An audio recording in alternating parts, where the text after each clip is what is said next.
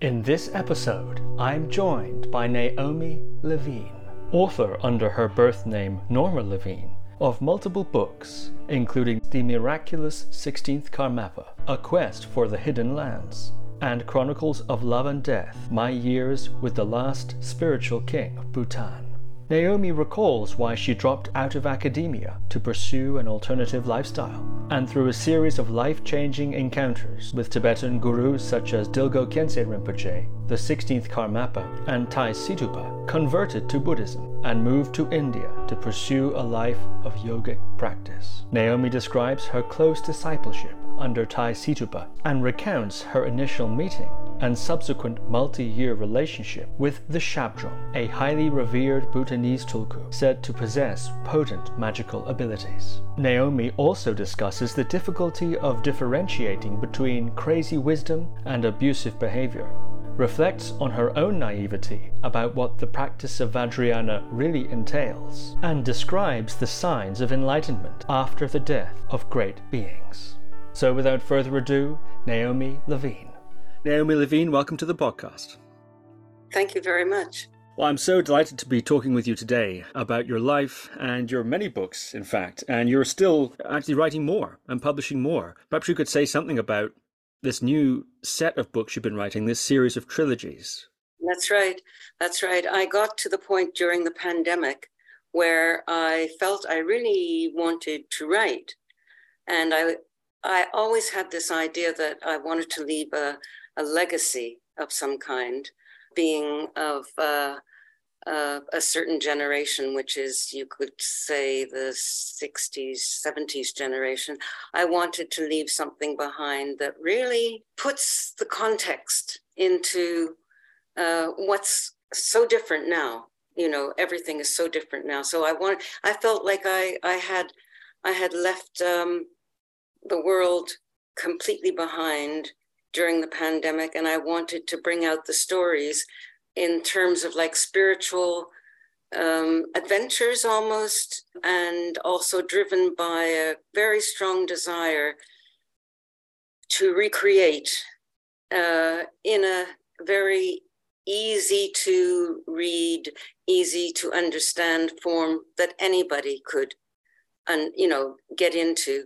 And so i recreated uh, a tri- the first trilogy was called a quest for the hidden lands. And uh, that's a photograph of the paperback with a, an endorsement by dr ian baker whom we all know to be the uh, primary maestro and um, key player in discovering the waterfall uh, the secret waterfall and uh, all that, which is probably too much to go into now. Anyway, it starts for me in that book. It starts from the beginning where I have um, I, I describe it as a meeting of minds with my um, with my guru, who turned out to be my guru. So, and then it goes on to another story about my dog, uh, which uh, I like very much actually. Uh, and then further, it goes into how I managed eventually, after 15 years, to explore uh, the hidden lands uh, of Pemako, the hidden land of Pemako. Um, so that is one uh, trilogy, which is available now on Amazon, Kindle in various formats, also uh, Audible. And uh, the next one that I have put out recently is called uh, Kailash, um, the Precious Snow Mountain and it uh, it uh, has a central figure in it who I was very very fortunate to meet, uh, called uh, Lo Kunzang Rinpoche, a great yogi from living in Tibet, and uh, he was our guide around the uh, main story there, the the the pilgrimage. and then I will write another set of trilogies uh, called A Twist in the Tale, which are a bit more political. So, uh, and then turn the three into one book called Stepping Stones, which really explores the journey. That's what I can call it the journey and the setbacks of the journey and the immense uh, joy in uh, completing the journey Yes, that's that's very interesting. In another of your book, Chronicles of, of Love and Death, you describe your generation. You're talking there about about your generation, is the last free generation. And able to go where you wanted without passports and etc etc so i'm wondering what you meant by that. If you could expand a bit on that idea of the last free generation it's something that comes up in a few of your books. And as you look at the world today compared to then what what are the dimensions of, of meaning that are associated with that? Well um, today for example if you wanted to go overland to india you simply couldn't do it um, absolutely not uh, you would never get through uh, places like Iran or Afghanistan or uh, probably even maybe Pakistan. Um, and uh, at that time that we did this overland journey, I think it was, I'm trying to remember when it was, 19, yeah, 1979, 79 that was, by bus uh, not not um, a magic bus, not a bus that you took, you sat down and you got there at the end, you know, you know, five days later or something. No, it was local buses all the way. And uh, what I mean is, we had the freedom to do that and not to be afraid. Actually, not to be afraid. There were no terrorists around. Afghanistan was, when we finally got to Afghanistan, actually, we got to Kandahar and uh, it was delightful. It was peaceful. People were. It was a hippie. It was a hippie culture. The hippies were there. In fact, I think the hippies were living in those caves that the uh, Taliban then um, lived in, Tora Bora, those kind of places. And I didn't classify myself as a hippie, I have to say, because uh, I was an academic and I had left um, the academic world. Uh, really, when I say academic, I mean doctoral theses and the like, and uh, literature was my background. Uh, I had left that uh, behind.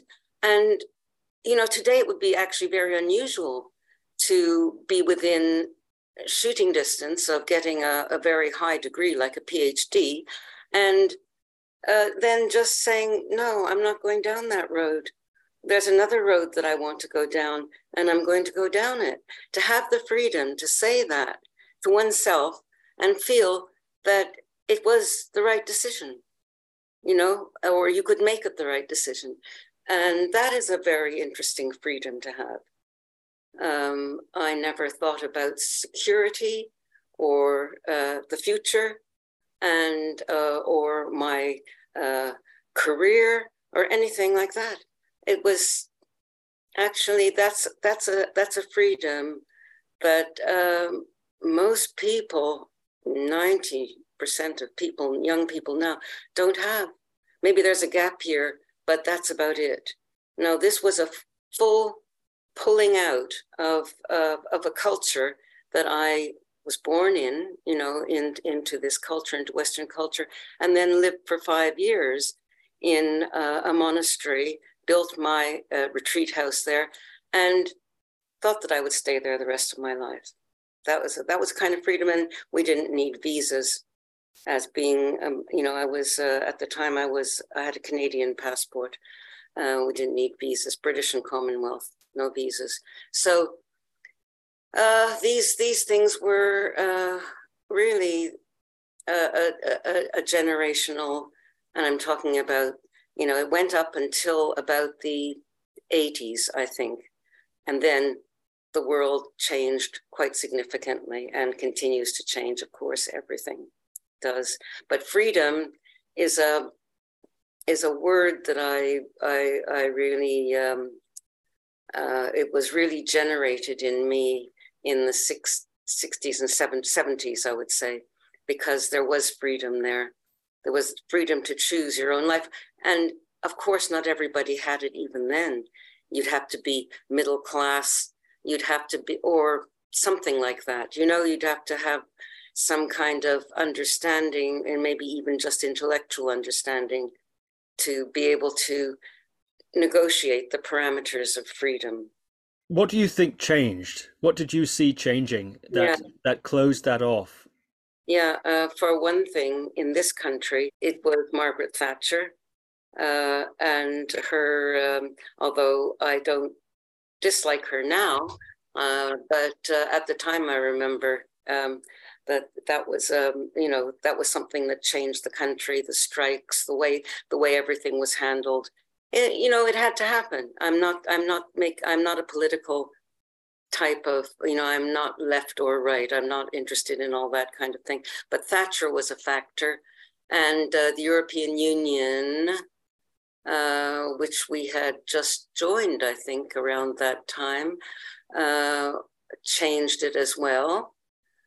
For the better or for worse, I have no idea. But that th- those were like immediate factors involved in the change that weren't there when I first came to this country to live in the uh, 70s.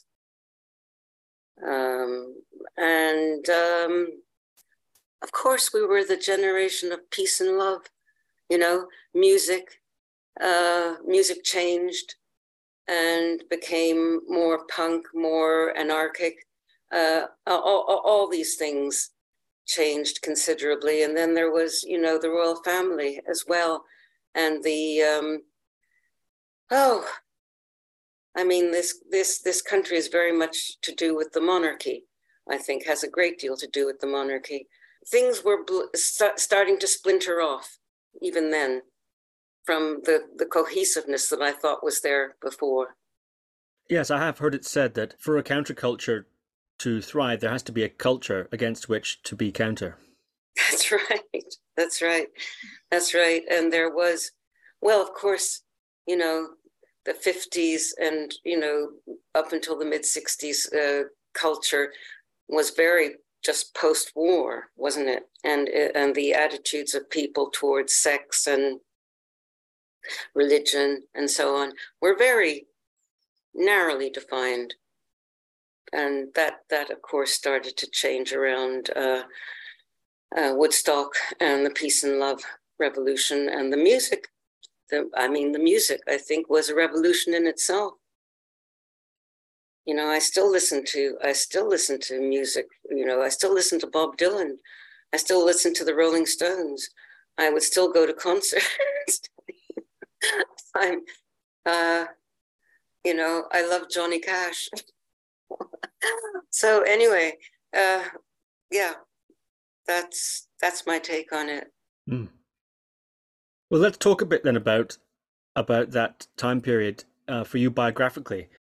You were born in, as you mentioned, in Canada near Montreal, and you were completing graduate degrees in drama and literature at McGill and Toronto. And you, you, I believe, you finished your PhD thesis. I suppose you just didn't defend it.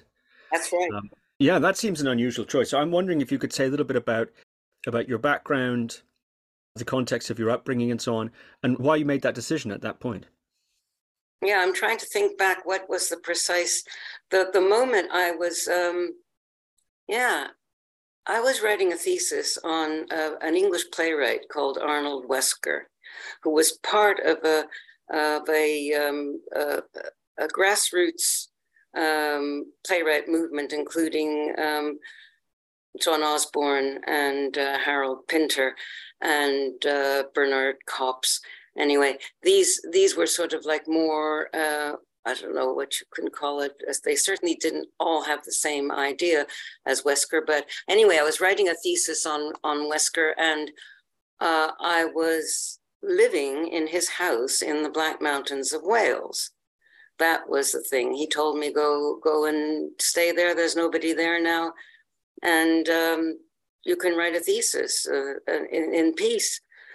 So I did, but the first thing that happened is that I met a group of um, squatters living in um, a, a, deserted house quite close and uh, became quite good friends with them and hung out with them. And then I started to think getting to Hay-on-Wye was a big deal in my life. And some of several of my stories actually start out in Hay-on-Wye because I found it such an extraordinary uh, and uh, interesting village in itself. Just the the way that the river, you know, flowed in front, winding in front, and the Black Mountains behind. The feng shui of Hay-on-Wye was was was something that everybody could look at and say, one day this place will really be on the map. And it was inhabited by hill farmers and gentry and uh, shopkeepers. And uh, I kind of fell in love with the Black Mountains and Hay-on-Wye. And suddenly the thesis started to play a, a, a, a, fainter and fainter role in my life. But I, I'm, a, I'm a sort of person who likes to finish what they start. So I kept on doing it anyway. And um, of course, theses require footnotes and and uh, bibliographies and things like that. So I got very, you know, I was very good at doing that. But one day I thought, this is not a life. This is not this is not the life that I want to lead. Now, the life that I was born into was um, uh, I come from a Jewish family.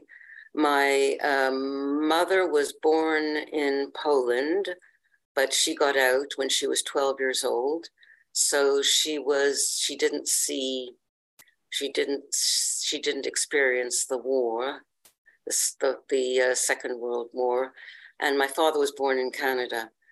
Uh, so I never felt uh, akin um, being being um, uh, into the religion. The religion didn't mean anything to me, and nor does Christianity, nor Islam. I mean, the theocratic. Uh, uh, is that the right word? Theocratic, yeah.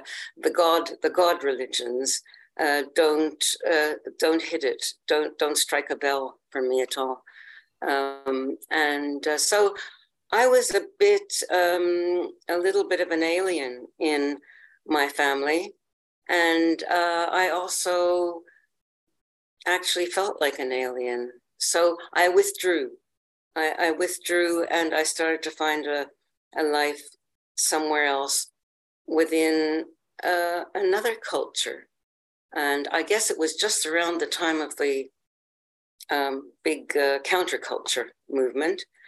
Uh, and uh, I felt much more comfortable and freer within that. And most of my friends were uh, in that um, kind of age range as well. So uh, I moved away from my uh, family. I moved away from my birth religion. I um, I moved away from my country, and because I was always um, literary, literary. I was always a kind of literary person. Uh, I I found a very comfortable. Uh, I found it comfortable being in in in uh, the UK, meaning Wales and England, really, and uh, that's where my life, my new life, I should say, was around the time of the my Saturn return when I was 28, and things started to change in a very rapid way you know um, it was it was a really transformative couple of, couple of years which brought me to Hay-on-Wye and to uh, deciding not to defend my thesis and freaking everyone out of course.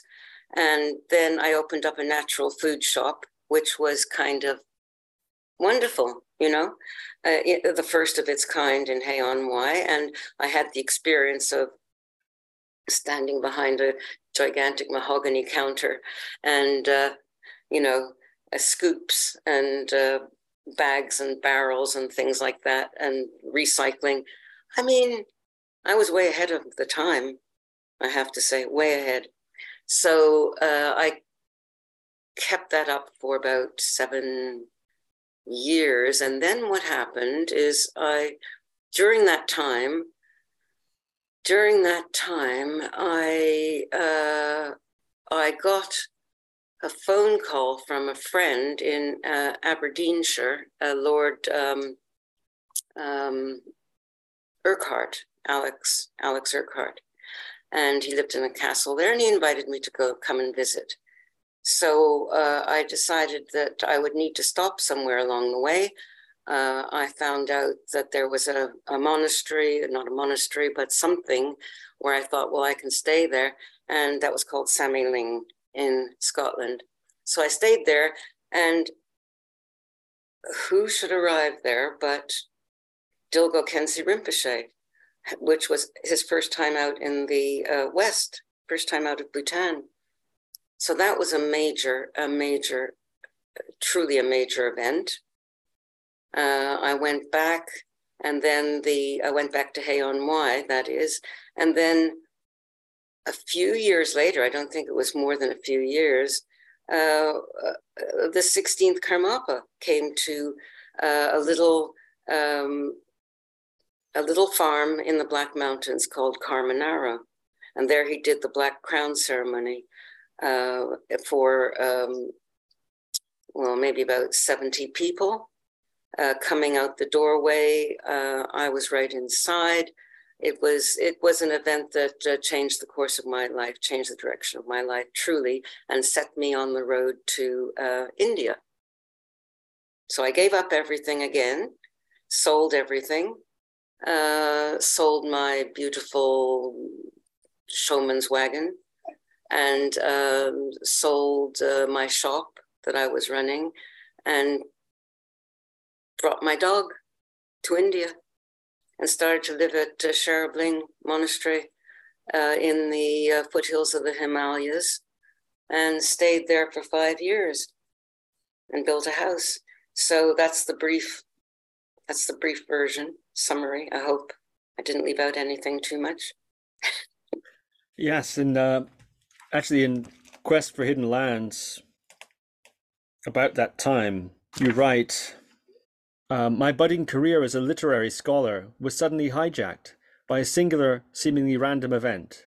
It was 1976 when I tiptoed into a tiny Buddhist shrine room in a farmhouse nestled into the Black Mountains of Wales, and there beheld a Tibetan master sitting on a splendid throne, performing a ceremony known as the Black Hat, my busy academic mind came to an immediate stop, suspended, and remained in the dimension his presence had created. I was inside a deep level of mind, very familiar, but lost and forgotten, like the secret garden of childhood. The master on the throne was the 16th Karmapa, and although I never even spoke to him personally, he introduced me to the essence, the truth hidden behind that busyness.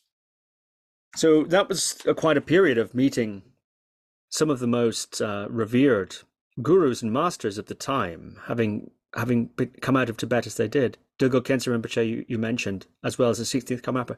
I'm wondering if you might say something a little bit more about those first meetings. I believe it was Dilgo Khyentse first, and then 16th Karmapa. Your impressions of them? Well, uh, Dilgo Khyentse Rinpoche was the biggest man I'd ever seen in my life. huge, huge in stature. I mean, that was my first impression, and uh, naked to the waist and uh, with a top knot, and he sat on the on the throne for uh, several days because it was just before Losar. It was just before the Tibetan New Year. I mean, none of this did I know when I set out. None of none of it at all. I thought I was just going to see Lord Alex in his castle. So this was a this was an amazing. Um, well, I don't even know if you can call it coincidence because it's more than that. It's destiny, really, isn't it? And uh, uh, now I've got my dog here. Uh, but um, uh, so that my impression of Dilgo Khyentse Rinpoche was again this kind of very similar thing happened where you don't know what's going on intellectually, but you know that you're in the right place and the right time and it's meaningful in a completely different way. So it's not it's not like i knew anything at all.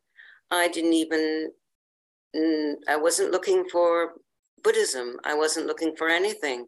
I it was you know it was but again with dilgo khyentse rinpoche uh, I didn't at that time I didn't try to make an appointment with him or speak to him. I just sat there while the while the this great orchestra of of horns and drums and cymbals um, was a sort of like an introduction to the purification for the new year. So I, I, I mean, I was impressed.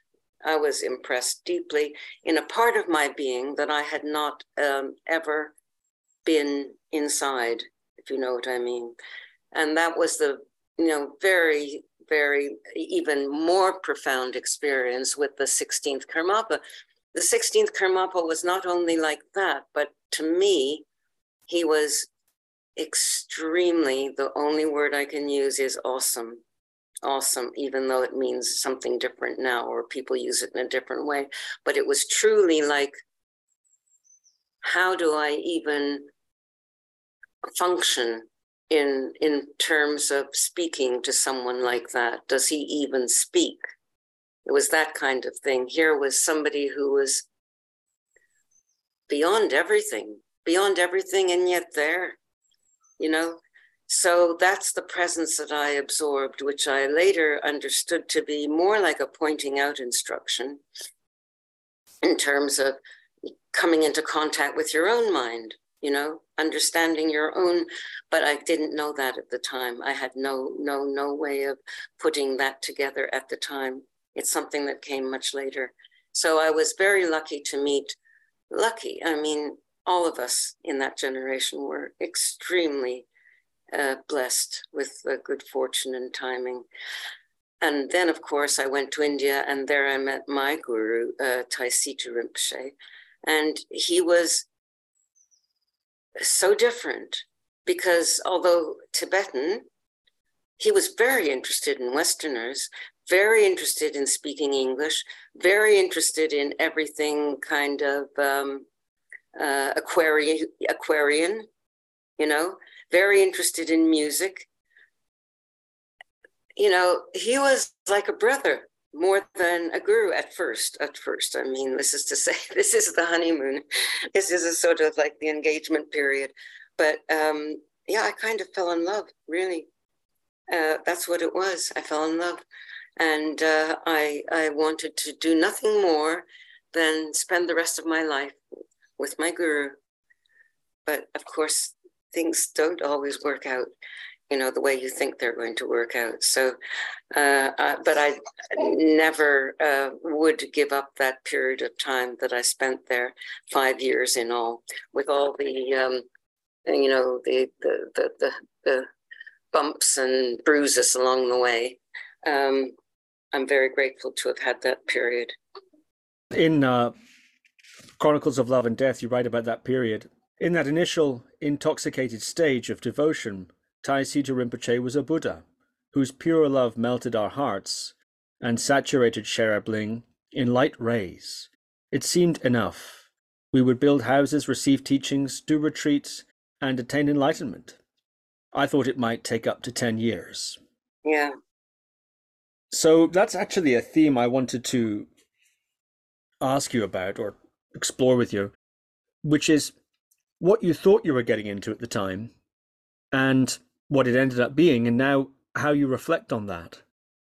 You talked about that those initial encounters in, in 1976 as being you'd already dropped out, but now you were tuning in to use the that counterculture phrase. And I wondered about that. What did you think you were tuning into? Was it that mystical experience that was your North Star? Was there a social dimension to it? Was there a dimension of purpose or meaning? What did you think at that day? Uh, in those days, of course, you didn't know about about the religion in, in depth. What did you think you were getting into, and and how did it turn out? And now, what do you think, looking back? Well, I that's a very that's that's a very very uh, profound question, really, really profound. I mean, I did not think I was getting into another religion. I did not see Buddhism as a religion.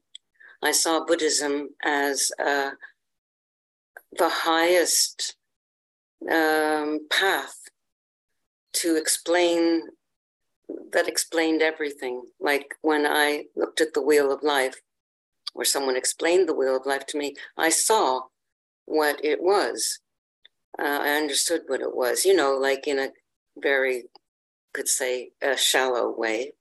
but I, I understood that this was a map of the mind, you know, and and so uh, I uh, I think I realized that I had always been a Buddhist, but I had to find I had to find that I had to find that out for myself, but I I never looked back or regretted anything about that.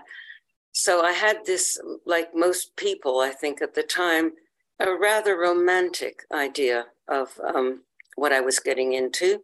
And I had no idea what was really involved in uh, Vajrayana. Vajrayana was what I was uh, immediately uh, stepped into, not the, not the um, Hinayana, oh, not Hinayana, but the uh, Theravadan tradition. I went right into the Tibetan tradition, which is all Vajrayana.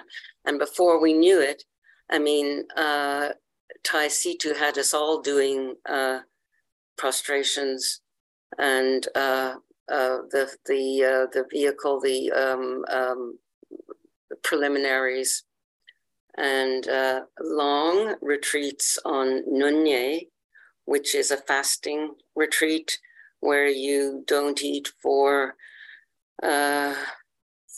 you take your last you take your last sip of water basically at uh, one o'clock or something like that noon and you don't eat again the whole of the next day and then you eat lunch or breakfast the day following so it's a very long it goes like that in and out, in and out, and you do as many as you can do at a time. But we were all given 108 sets, which is actually six months of this. But you can break it up and have, you know, holidays or vacations in between.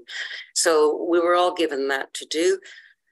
And it was a, a, a you know, it was a very interesting period of time because first we got to, uh, you know, know our guru, or he got to know us definitely. We got to know him, but that was a different story altogether. And uh, and he got to know us, and then and then he gave one to one teachings, one to one teachings on whatever it was. Uh, I did quite a few retreats there, uh, and uh, I really, it was hard.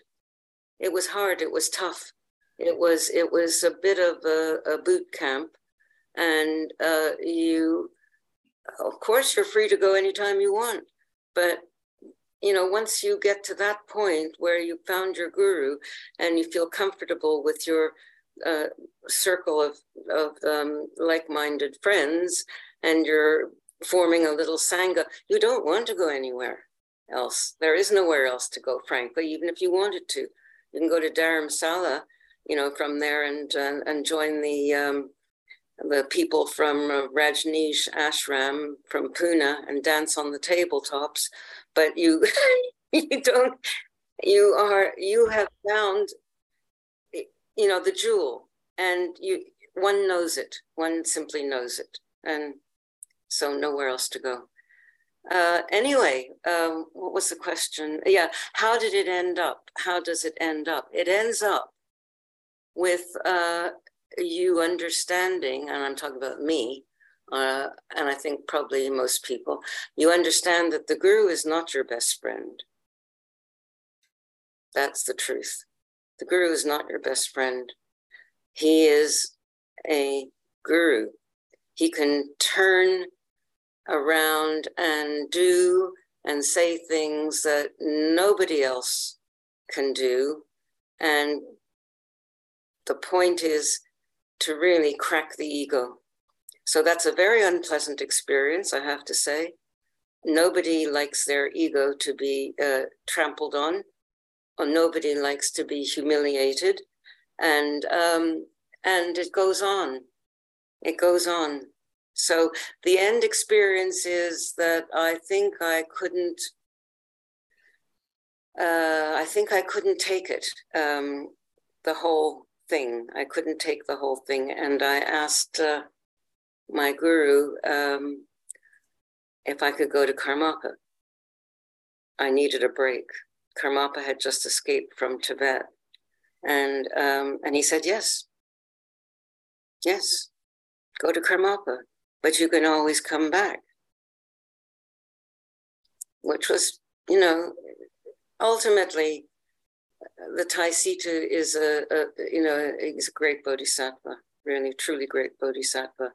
And uh, it's very hard to um, even understand what that is, even understand it. It's just, it just means that um, everything that he does is bodhicitta. It's not coming from his ego. It's not coming from his need. You know, it's so you know you have to you have to be a very mature individual to do Vajrayana at all. And I thought I really wasn't ready for it. I wasn't ready for the whole hog. So I went uh, happily to Karmapa and he let me in. He let me in. He let me into his heart. And we had a wonderful several years of, of a very uh, beautiful um, exchange. And then he sent me back to Tai Situ. so, so where does it end? I, I don't know. I, I don't know. I mean, I, I have come to the conclusion I am not really capable of getting uh, enlightened in this lifetime, and I don't think about it too much because it would ruin my day. so, so I, I, um, I have to trot along and recognize. I think I recognize my own limitations now more than I did before. I'm, I'm, um, shall I say, more uh, in tune with uh, what's involved in even putting one foot on the ladder of enlightenment. That's that's my experience, hmm. and uh, I I admire people who can close themselves off and just do retreat because you know that's the only thing that's worth doing. So um, I'm I'm I'm still a practitioner, but I I don't take any um, much credit for that. Hmm. When you say what's involved, what are you thinking of?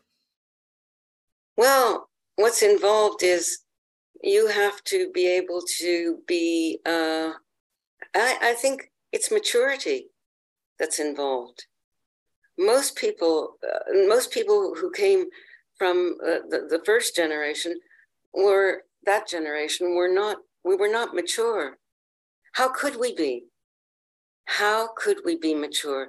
You know, uh, Situ Rinpoche said to me once, I thought you were all yogis because you had um, because you had left everything in your country behind because you you didn't care about security because you you made this journey by yourselves and you were wandering. He said i thought you were yogis. I said well we thought you were a buddha. So so you see it was like uh, I don't know whether he i think he really he thought he thought we were yogis and then he realized no we're hippies were hippies. That's a big difference. And then he cracked down. He cracked down, cracked the whip. So what is what the what what is involved is you have to be um, prepared to be not you can't you can't prepare that you cannot prepare for Vajrayana. It's a path that you you um, that unfolds as you go along, and then you say, "My God, how did I ever get in here?" Or you might say, Isn't it wonderful that I got here? It's a it's a very tough path because you have to really, really um, 100% keep Samaya with the Guru. That's why the Guru can insult you, humiliate you, you know. Uh, and if you believe that it's Bodhi coming from bodhicitta, you would be hurt, but you would not maybe maybe you would not be you would not be breaking uh, samaya, you know. No, so that's that's something I have learned, which is very very hard to learn now in the uh, current climate. It's impo- In fact, I think it's almost impossible to teach Vajrayana now properly.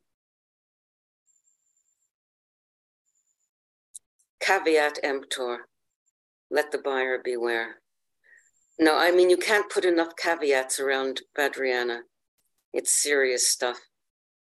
So um, I'm saying this not because I'm, uh, um, you know, uh, complaining. I think it's it's the most extraordinary path ever, and it has great results if you can bear it, getting through it.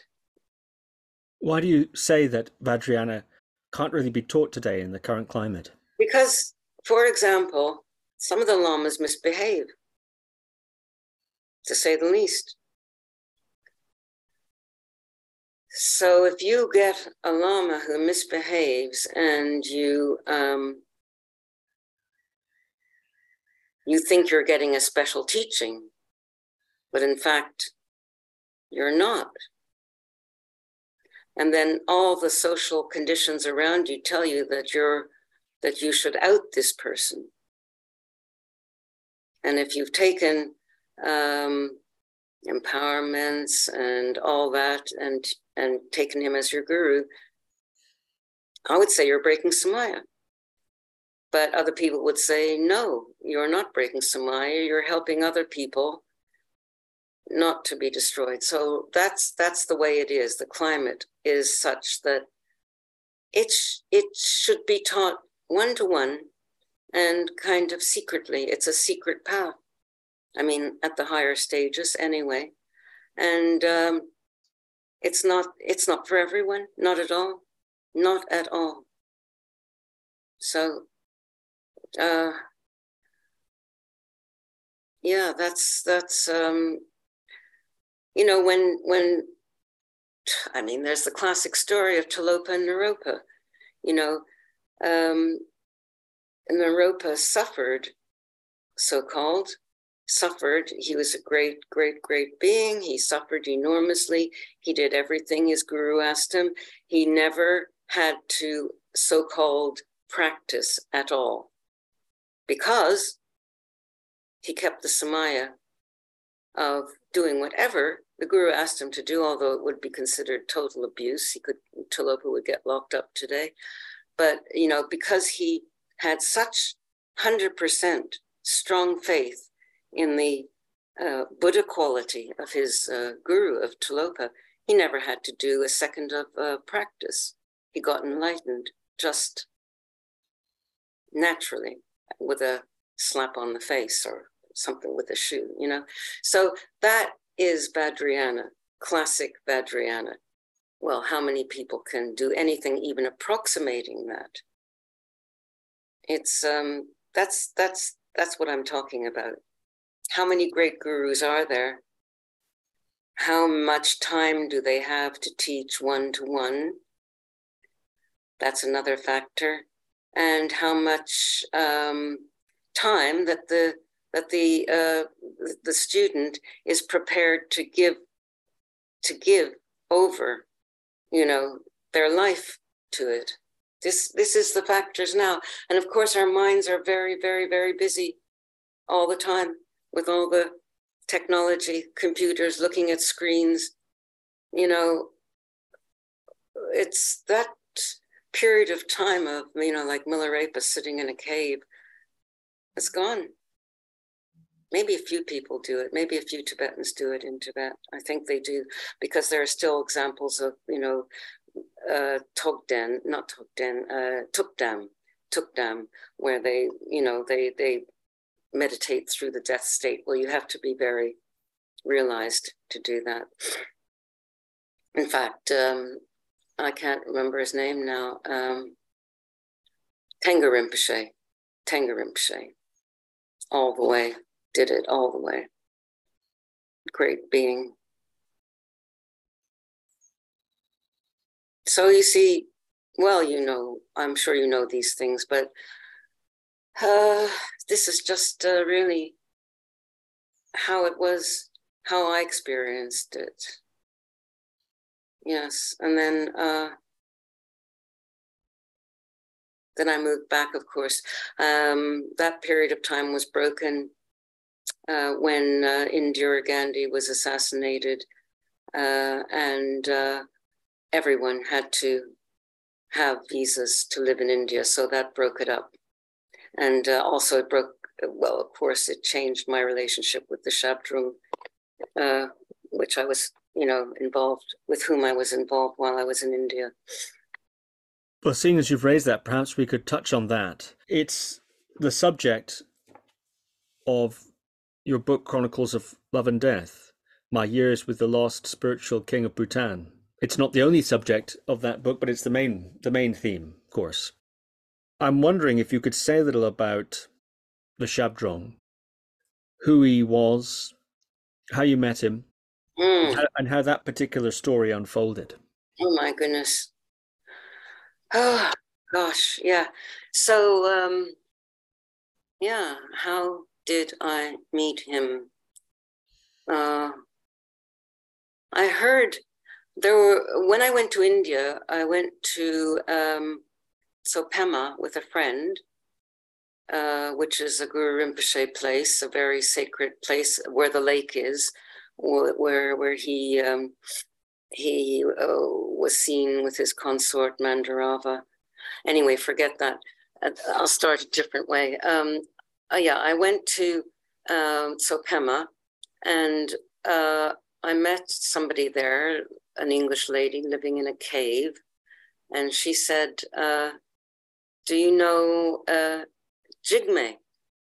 Jigme, when you go back, she said to me and my friend, when you go back, go and visit Jigme. Who's Jigme? Oh, Jigme is um, uh, the spiritual king of Bhutan, and he likes to practice English, and he's always looking for someone to talk to. And he's living at BJ Palace, she said, BJ Palace. And she also said that he is a um, he's a siddha. She said he's a siddha and she gave a description of something that he had done uh, to save somebody from drowning in the lake. And I can't really remember how it goes right now, frankly. But um, uh, so we went, uh, my friend and I, we went to see Jigme. And uh, I, I, describe it in the book, I think, uh, quite um, quite well. Can you find the, the passage and read it? Because I think it's it's one of the passages that I um, uh, feel very strongly that it's better to read it um, from the moment it's chapter two it's the beginning of chapter two so page 26 shabdrung ngawang jigme the exiled spiritual king of bhutan looked at himself in the mirror on the veranda of bijai palace the crumbling remains of what had once been the dalai lama's temporary residence. I watched him invisible for a moment before climbing the stairs to the veranda. It was a late autumn afternoon in northern India, with a hint of impending darkness, but I could see him tying and untying a blue scarf around his large head, inspecting every part of his reflection. He was wearing a tight, ill fitting jacket which hugged his massive chest and hips, struggling to reach his short, heavy thighs. His face was broad, with a prominent nose, full sensuous lips, and fearless, mocking eyes. He touched his moustache, an as yet undefined accessory, which seemed to preoccupy and bemuse him. His body, like a tightly packed container, rested on two small, delicate feet. Whirling around abruptly, he stretched out his hand to greet me. Aha! Why did you take so long? The question seemed to come from someone who was neither man nor boy, but a force field of magnetic male energy. I was taken aback. There had been no prior contact, no arrangement or plan. Yeah. So so um, that's how I met him. Uh, he was he seemed to know I was coming or someone was coming, and there, that someone would be uh, important in his life. I think that's that's that's the impression I got.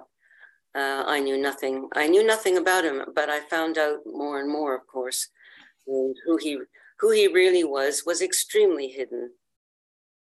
I mean, he didn't he didn't really show who he was, uh, and he didn't have any um, accompanying retinue. He was alone, which is not something you see very often with a High Lama. So it it was very intriguing to me, and also I had this feeling that he was lonely and he needed friends. And so I really wanted to be a friend. But then he fell in love.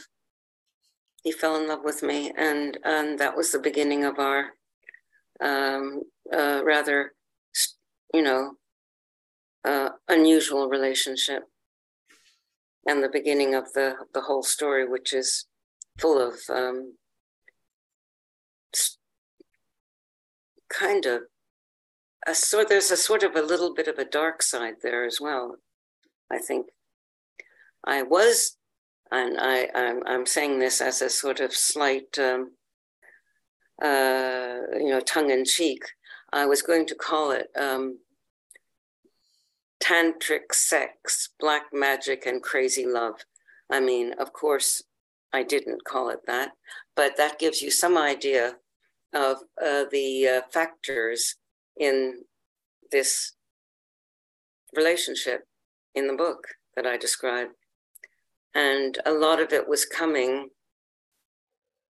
from uh, his previous lifetimes, where he was the um, the person who, well, I mean, the story is just the story is just incredible, you know, how the first Shabdrung um, Ngawang Namgyal in the, um, what century was it?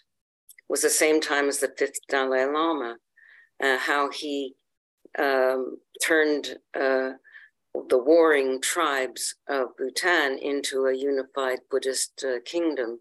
So that story is truly amazing because he was, oh, Siddha, I mean, Mahasiddha. He was really a Mahasiddha. He could fight battles uh, by, uh, you know, uh, sitting in a, in a, in a cave uh, meditating and manifesting uh, terrifying apparitions in the battlefield.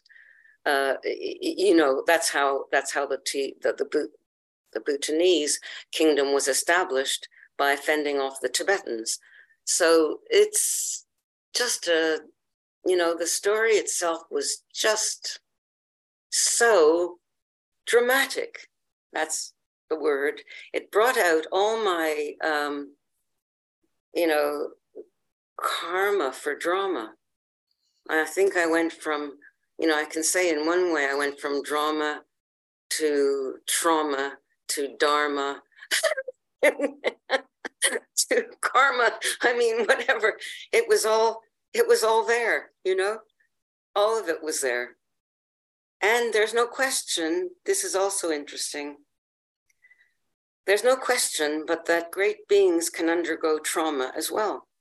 There's no question. I saw that. He had been traumatized from being um, you know from being killed. You remember you if, if you're someone like that you will remember a previous lifetime. And he did. He remembered several previous lifetimes. So but you know he didn't have the uh, karma or the, conditions he had the karma but he didn't have the conditions to manifest who he really was i was always uh, uh, uh in um, i sort of wanted uh, or at least I thought I wanted a sort of normal relationship. But there was no way that this was going to be a normal relationship. No way. So I had no idea. I mean, I was a little girl lost in the jungle, you know, of, of, of, of uh, another, not just another Eastern culture, but a, a supernatural world.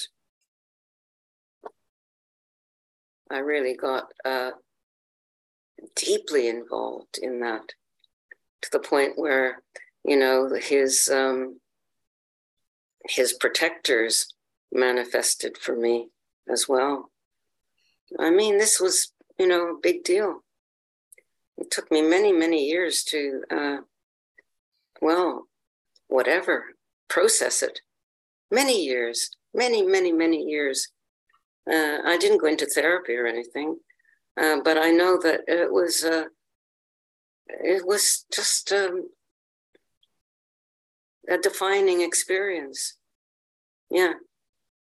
So all this this happened in the five years that I was living uh, in India, and then it continued after I got back from India, and we we had one more meeting after that, which uh, sort of ended it. Yes, and it's a book full of twists and turns. Is it? Yeah. Uh, and it's not something that can easily be summarized in this context. And I would recommend, if people are interested in it, to get Chronicles of, of Love and Death and to read that. It details everything. A couple of themes that or questions that come to my mind in association with what you've written in this book. One of them was you've brought it up here again. Who was he? And uh, I'll quote one section. I persisted. You're not a monk, I replied. I'm not a lama either. But you are a Rinpoche. You're not an ordinary man. He replies, I'm not a Rinpoche. Who says I'm a Rinpoche? he asked challengingly. You reply, Situ Rinpoche says you are very great, like the Dalai Lama. Jigme looked pleased, momentarily excited. His eyes lit up with interest. Really? He said that? He thought for a moment. Whoever says I'm a great man must be a fool. We have to study, read texts, do many practices, meditate in caves for twelve years or longer, then get all the signs. These are the real lamas. Do you know anyone who's doing that these days? And then later, you write about a question you write here that would haunt me for the rest of our relationship. Was this crazy wisdom or just craziness coming from the disturbances of his psyche? Was he a power maniac who was trying to possess me because he'd lost everything else? So I'm wondering, who do you think he thought he was? And maybe that's a silly question. Maybe that's the wrong kind of question to ask, but nonetheless, that's what came to my mind. And who who do you think he was?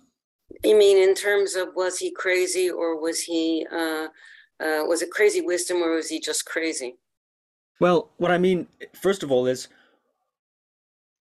why do you, why would why was he denying being a lama, denying being a rinpoche? Why was he qualifying himself as saying, you know, I haven't studied the text and done the practices and so on and so forth? What do you think he meant by that? Well, he's trying to uh, disabuse me of the notion that um, uh, the way I'm seeing things, because he knows a lot more than me about the system. And he thinks that I uh, have um, uh, stumbled into something that I know nothing about. So I think he's he's warning me uh, more what's involved in being a lama or a great lama or a rinpoche and um, making me understand something that it's not just a name, that you're not just born and then you manifest, you know, and you're named so and so, and then you manifest. He's trying to tell me that there is a lot, you have to go, the lamas have to the real lamas have to uh, go back and learn it all over again and manifest it all over again. So it's not like pouring water from one bottle to another. That's what he's saying. He thinks I'm naive, and I certainly was. I certainly was. I learned a great deal from him. Great deal. To the point where I completely um, uh, totally uh,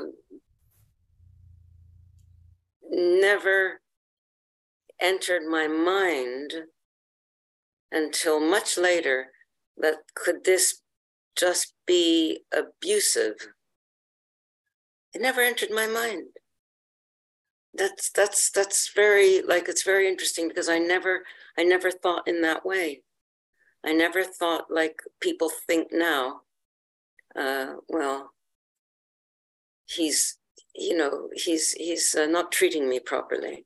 Well, I didn't think he was treating me properly. I got angry. You know, we had fights and so on and so forth. But I never thought this man is actually abusive. Uh, in a certain sense, I can see that he was now, but it doesn't matter at all. It doesn't matter. It's not a cause for concern. What I got out of it was so much more than than uh, that kind of uh, egotistic way of looking at it. It was it was so much more. And i never of course i wrote this way before me too way way way before and way after the relationship had ended. So there was like a 20 year period in between before i wrote that book. So i had uh, plenty of time to look back and recall it. I had a very good memory very good recall. And uh, well you know, I don't, you know, I was not, I was not in that Me Too mode. No, I mean, it was way before that anyway. So I never even thought that way. That's the truth. I never thought that way. But some people might look at it. No, actually, all the reviews of that book that I see on Amazon, all reviews really respect it. They see where it's coming from. Um, they see it, they don't, uh, they see it as more complicated you know, and it was more complicated.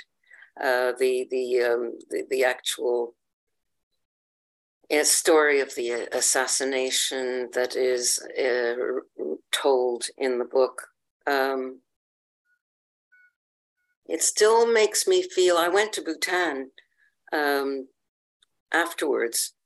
Oh, much afterwards. Uh, uh actually, I went to Bhutan before the book was published because I knew that I wouldn't be able to get in after it had been published.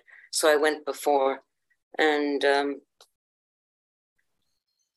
I saw what it was like. I mean, I saw, of course, you can see dark side, you can see light side. It's your, it's your um, perceptions.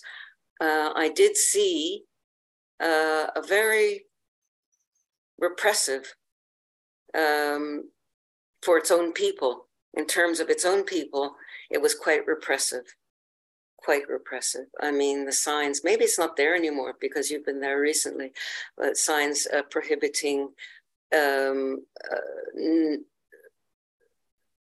prohibiting ordinary clothes inside that area that you have to wear the Bhutanese, um, the correct Bhutanese uh, clothes to get inside this temple, that kind of thing. Or even just the fact that uh, people were drinking a lot. There was a lot of alcohol consumption. So I don't. I never thought that gross national happiness was actually really happening in Bhutan. Uh, I may be wrong. Really, truly, uh, uh I don't want you to get the impression that uh, this is the only way to see it. No, not at all. I, I'm seeing it through a particular lens. I'm looking out. I was looking at it, you know, from a particular lens. And uh, you know and all uh, well you know it's such a it's it's such an extraordinary story. Will somebody rid me of this troublesome priest is the only kind of analogy that i can think of for saying that you didn't kill the king but that's how the king was killed simply enough. I, I don't know if anyone's read, if you've read Michael Aris's book on Bhutan or his, his several books on Bhutan, but uh, a lot of it is in there. I did my research as well. Yes, and I think the perspective in the book, Chronicles of Love and Death, it is your personal story. It is your personal window via your relationship with the Shabdrung into that world that's how you present it. You don't present it as the definitive end statement uh, whatsoever. It's very personally written, and I think that that comes across. You mentioned the uh, supernatural aspects, and the Shabdrung, as as you said, is was known as a great wizard. The original Shabdrung, I mean, and that line was known. Um, was known as the great magician. The great magician. The great magician, right? And um, you did have a lot of, of very strange supernatural encounters in the course of your relationship. You mentioned the Dharma protectors, um, or rather the um, yeah, what are they called? The the they're not they're the worldly protectors. Right. They are. Yeah. Yes, yeah. own worldly protectors. They are not enlightened protectors. That's it. Yeah. Yeah, and also the incident with Patrick Boone Ikehi. God, I know that happened. Honestly, it looks like you know, I don't even think I have the imagination to dream that. You know, it, it this really happened. And the letter.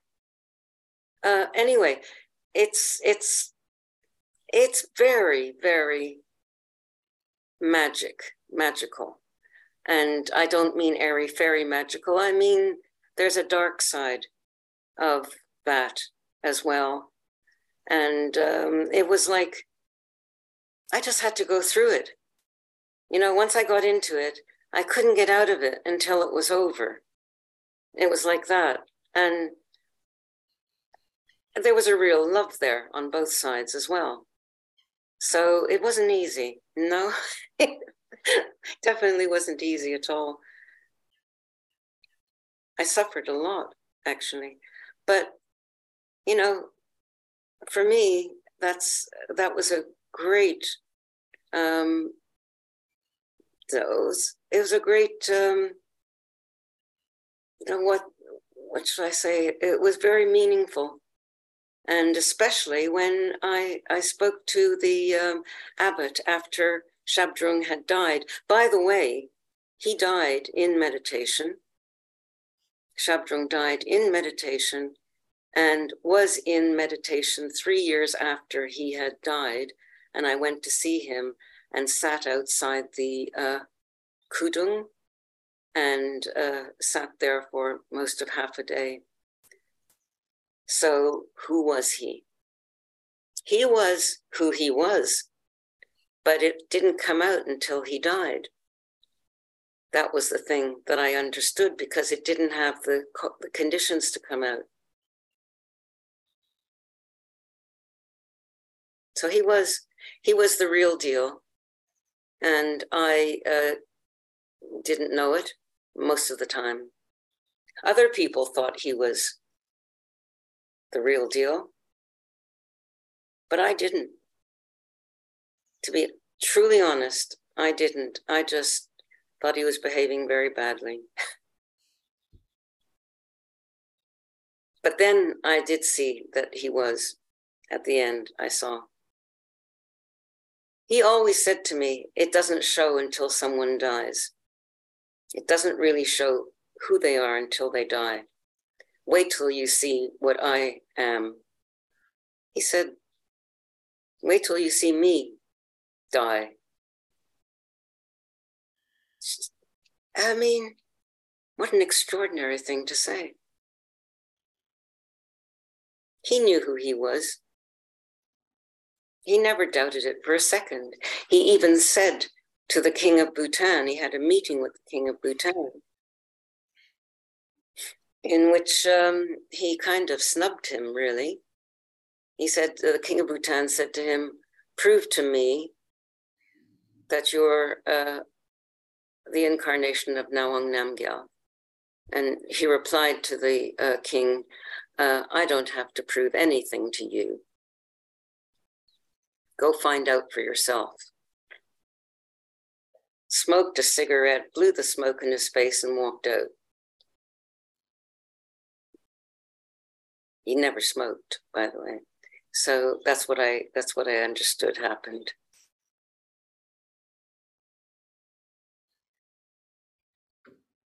In other words, F off. In the book, you share number of conversations you have with him about other lamas, not any lama really in particular, but lamas in general, his opinions of lamas in general. And he says there are only two great lamas, the rest only know how to deceive people. And the two great lamas he was referring to were Dalai Lama and Tudron Rinpoche. Yeah, that's right. That's what he said. Yeah. He was very haughty and very arrogant. I mean, I'm just using these words now because that's what we would call it. But actually, um, he felt that he was very at the same time that he was that he knew who Ngawang Namgyal was and that he was the incarnation. He knew that. But at the same time, he knew that he was not a very great um, um, he was not he was not getting it right in this lifetime. He knew he had to pass on to the next lifetime before he could do anything. And I don't know even now, uh, I mean, who's going to, who could guess what's going to happen? It's impossible. Don't know the end of that story still. But I enjoyed meeting his the reincarnation, and that uh, made me feel I must have done something right because he he really, you know, he really knew who I was, and he really was very happy to see me. You mentioned that you went to Bhutan before the publication of the book uh, because you were, felt sure that you wouldn't you wouldn't uh, get in after it. How has the book been received when you published it? Well, uh, I thought that everyone would um, denounce me for writing it. In fact, I was very surprised when it got all those good reviews. I really was. It got it got a lot of reviews. Um, in general, I knew that Tibetans are not going to read this book, and I'm not writing it for Tibetans. Um, I, I, I'm writing it because, you know, this is actually this is a very strong point I want to make. I, I wrote it because I suddenly realized after 20 years he had left me with an extremely good story. And that I was a writer.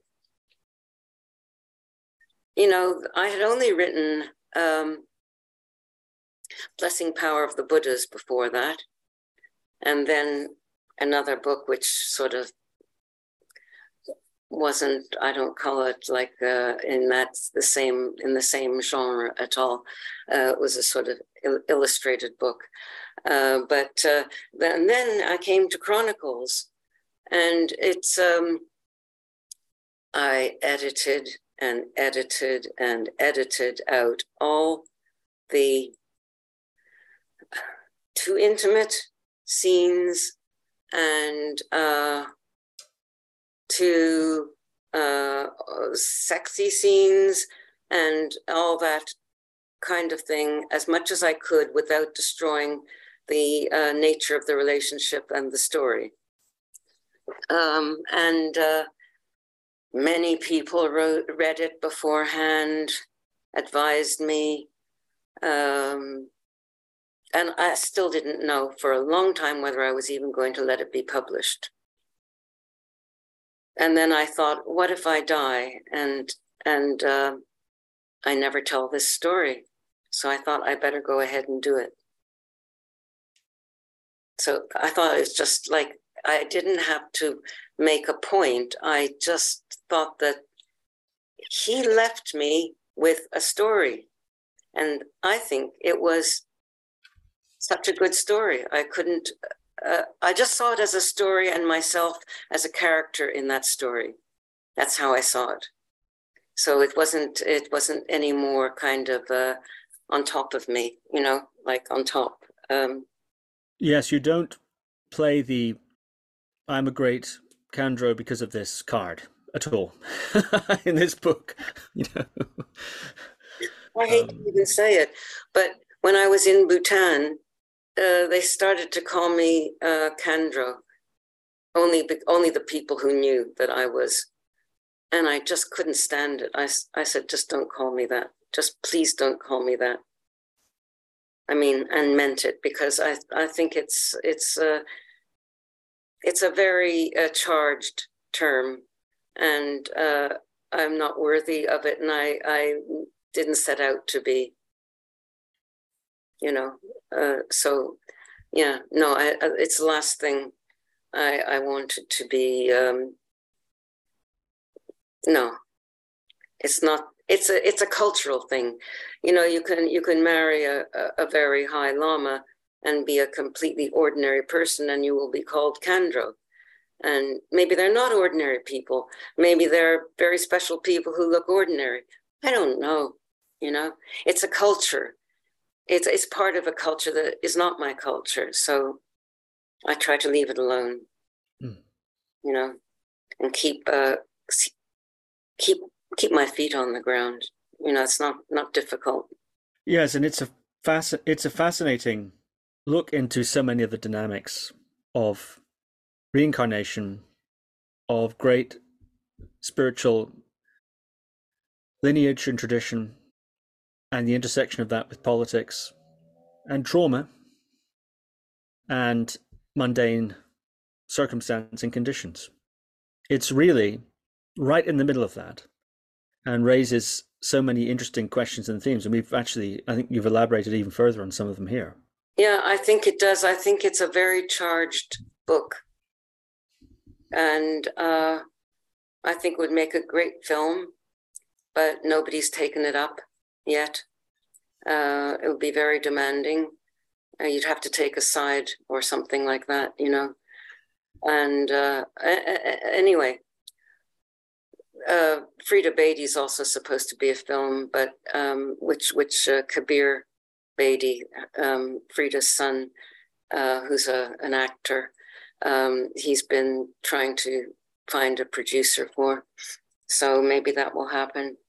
But in the meantime, I just uh, walk the hills with my dog and do a bit of writing and feel very happy that uh, I can still do three minutes of headstand a day. And wow. and uh, I'm that I'm fit enough to enjoy life, I guess, really. That's mm. what I'm saying. But you know, that's that's temporary also. Yes, I I noted on the back that um, several of your contemporaries endorsed the book. Glenn Mullin, who I've interviewed here many times, mm. Keith Dowman, Mick Brown, have written endorsements on the back of the book. Yeah. Interesting. You know, um, this has been so fascinating. I have a lot more questions that I'd I'd like to ask you, and perhaps perhaps we'll have to do a sequel. I might have to petition you for a sequel because, as you said, you have a, a very interesting book on Frida Bedi, who you informed me is born not too far from where my boat's parked right here in Derbyshire. That's right and also a collection of stories of the 16th Karmapa. Now, that's a very interesting comp- uh, compilation, and something I think that I have a lot of questions for you about that, as well as your, your book, Blessing Power of the Buddha, is very interesting. So I might have to petition you for a sequel. Go ahead, petition away. consider consider yourself petitioned. Okay. okay, I've enjoyed this very much, actually, and uh, you're very easy to talk to. So I just hope that um, uh, it works on, on the whole, and uh, that would be great. Great. Norma Levine, thank you very much. Thank you for listening to another Guru Viking podcast. For more interviews like these, as well as articles, videos, and guided meditations, visit www.guruviking.com.